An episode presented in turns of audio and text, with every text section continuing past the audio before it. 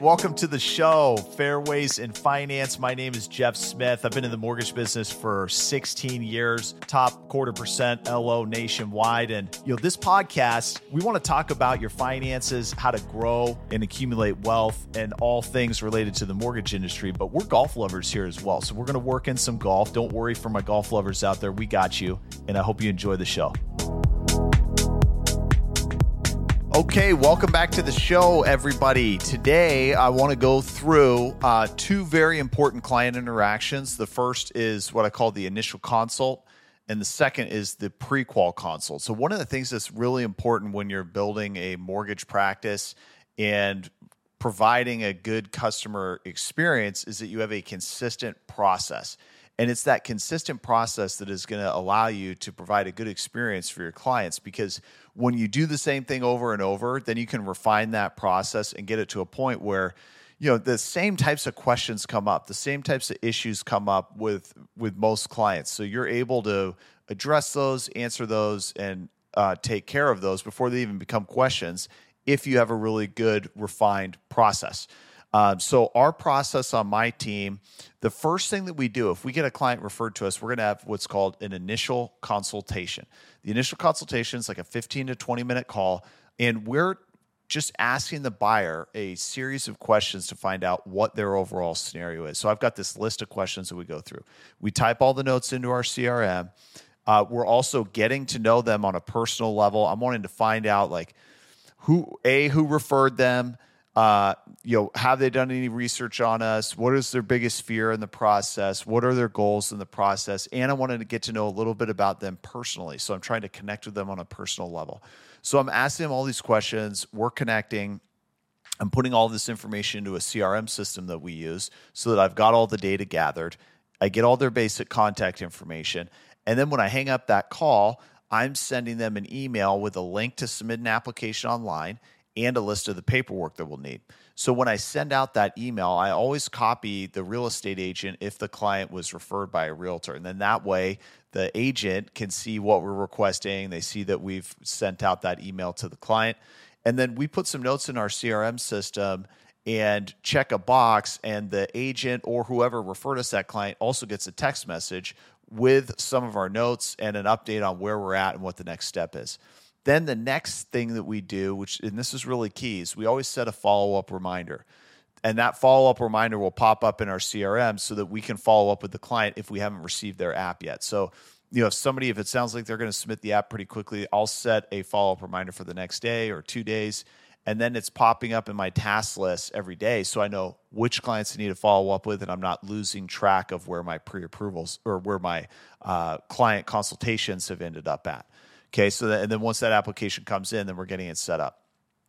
So let's say that I make a call for an initial consultation and I, and I don't reach the client. Then I'm going to leave a message.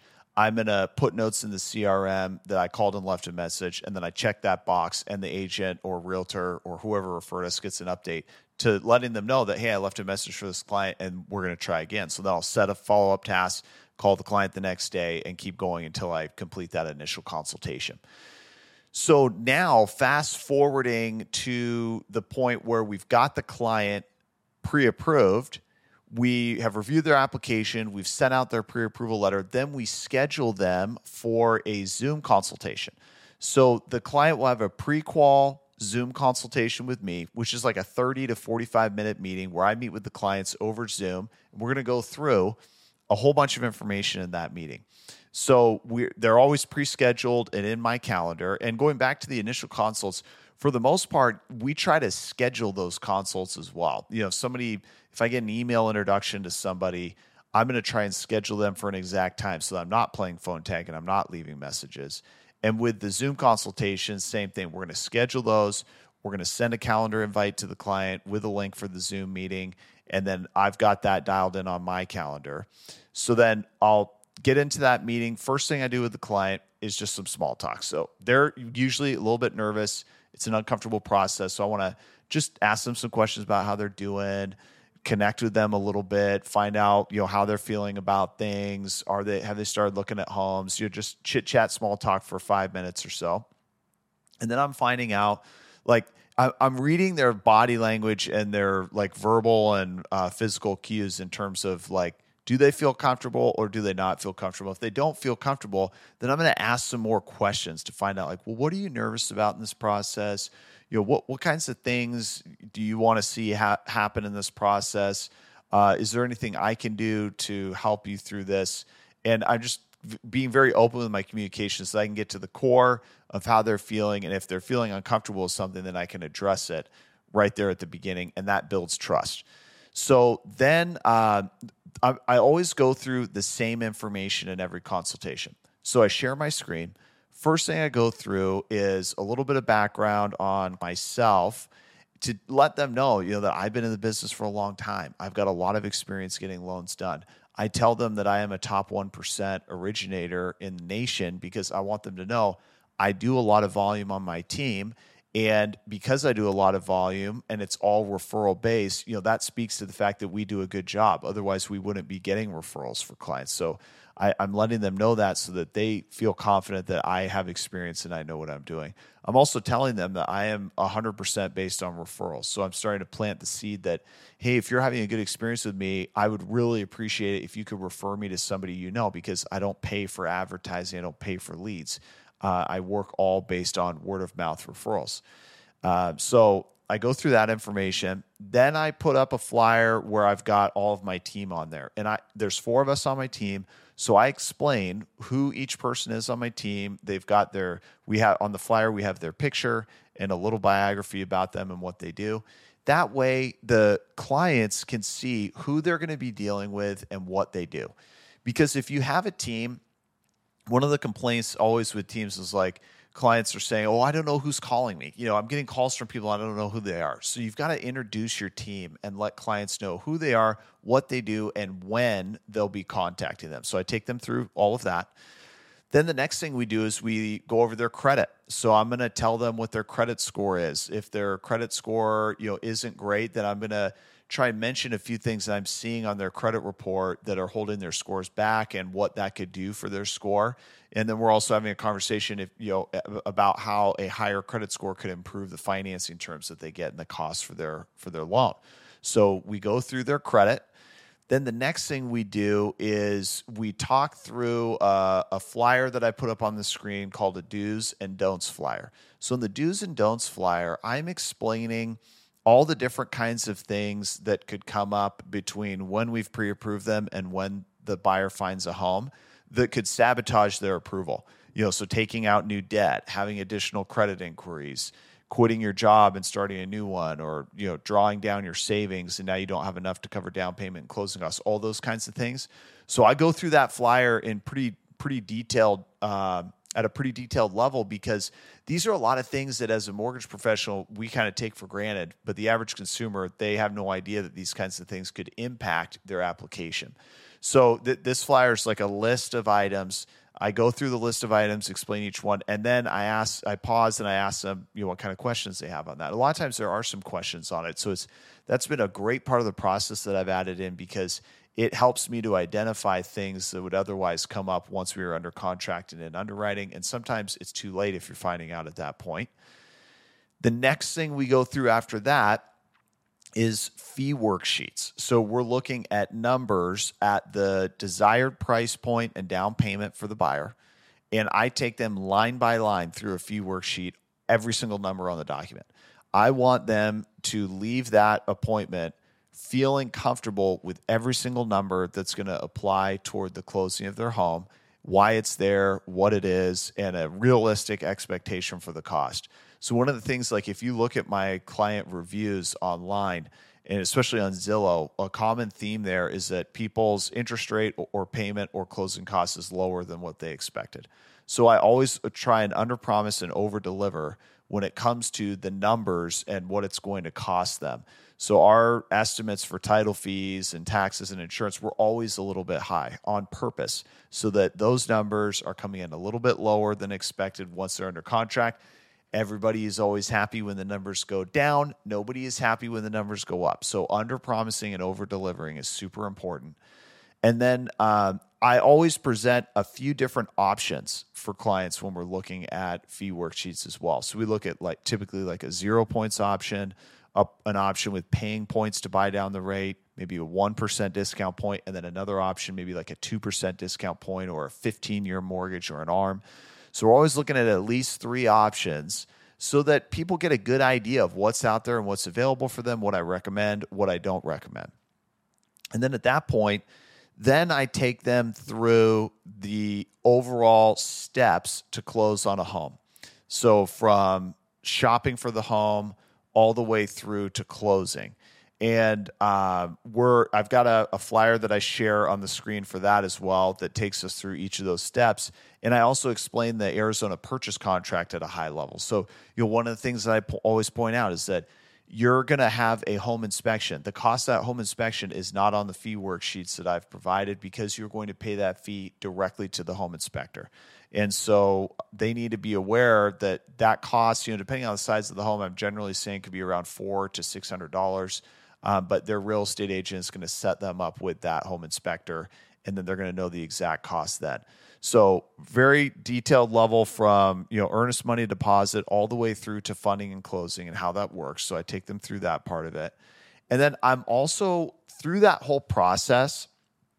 I'm reinforcing the real estate agent who referred them and how great it is to work with that real estate agent because my job as a as a lender if i'm getting a referral from a realtor is to take great care of that realtor's client it's also to reinforce how good that real estate agent is with the client so that the client continues to work with the real estate agent and if i provide a great experience for that client and we get referrals from them then you know that that's going to help to build that agent's business as well. Because if the client refers us uh, a friend or family member, a coworker, that that person's generally going to end up working with the real estate agent and with me together on on their transaction. Um, so reinforcing the agent, uh, establishing that relationship, and uh, making sure that the client understands what a great job that the realtor does. So then at the end of the um, at the end of the consultation, there I'm asking if there's any questions making sure nothing is lingering that they're concerned about or worried about. I'm making sure that the numbers that we reviewed are comfortable for them. And I always like to go over the two, mo- what I call the two most important numbers cash to close and monthly payment. So the cash to close is how much they're paying out of pocket to close on that home at the end. We got to make sure that number is within a reasonable amount for their budget. And then the monthly payment for the mortgage is kind of a big deal. You can be making that payment every month. Um, so we want to make sure that that payment is comfortable. And if it's not, then we go into solutions finding to figure out how can we restructure this to get this payment where it's at a comfortable level for the buyer. So by the time that appointment ends, they know what price point they need to be in and how much they need to pay out of pocket to get a monthly payment that they can comfortably afford. So after the meeting, I have a few post meeting steps that I always take. So the first is I put a bunch of notes into my CRM about how that consultation went uh, for you know for myself, for my team, so that my team knows anything that's come up on that meeting that uh, would impact their application or things we need to be aware of uh, going forward. I put all of that info info into the CRM so that my team is in the loop. I send an email to the client with the fee worksheets that we reviewed and those flyers that we reviewed together all attached and I basically summarize any of the key points that we discussed. You know, so just reinforcing like the answers to any of some of the questions that they had, um, why you know the numbers are where they are, or you know, say we reviewed fee worksheets for four hundred thousand dollar purchase price, and then we talked about what it would be, you know, what it would look like at five hundred thousand. I would make a note to them of, and again, here's what the numbers are for five hundred thousand. So they get that email from me with those attachments. I also send a follow up email to the real estate agent and I update, I attach the prequal letter and I give the agent notes on how that meeting went and anything that the agent would need to be aware of. Like, hey, we've got to get at least $5,000 in closing cost concession from the seller for this client to be able to comfortably afford a home. Or, you know, hey, it turns out um, they're no longer working their second job and so they're pre approved for this amount or, you know, whatever it is.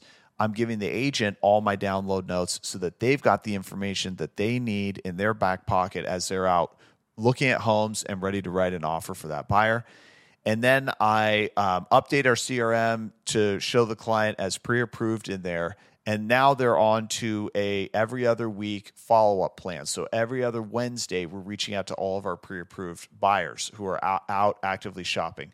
So one Wednesday it's a call, the other Wednesday it's a text message that we can stay in front of them, answer any questions that they have.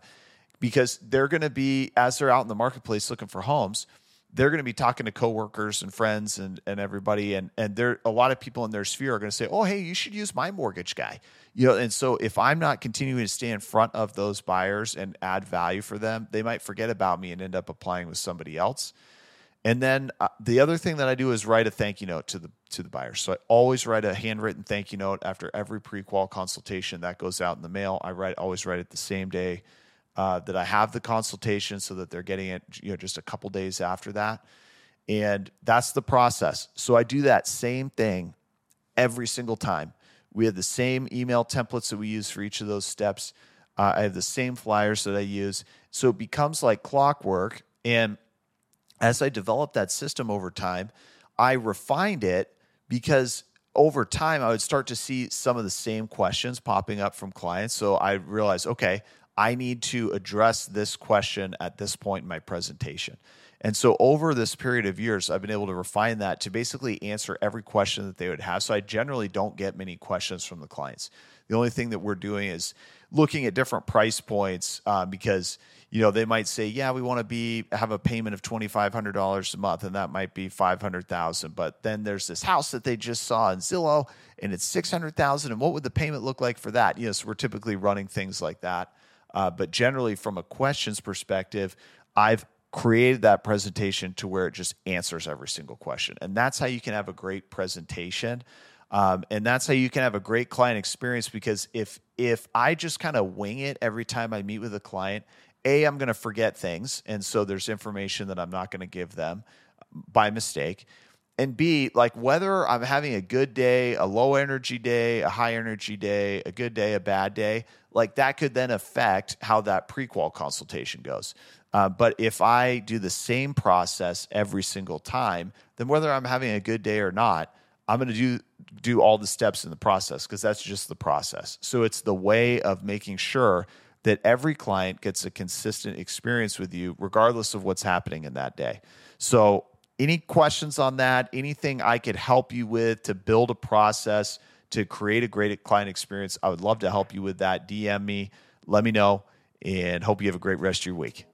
Hey guys, thanks for listening. I, I hope you enjoyed the show and got some valuable information out of it. I want to help to educate others and, and help people grow their business and build wealth. And I can only do that with referrals and your help getting the word out about this podcast. So if you come across someone you think could benefit from this, please share it with them. And if there's nobody who comes to mind, a five star review would go a long way in, in helping me to, to grow this podcast and grow the brand. So appreciate your support.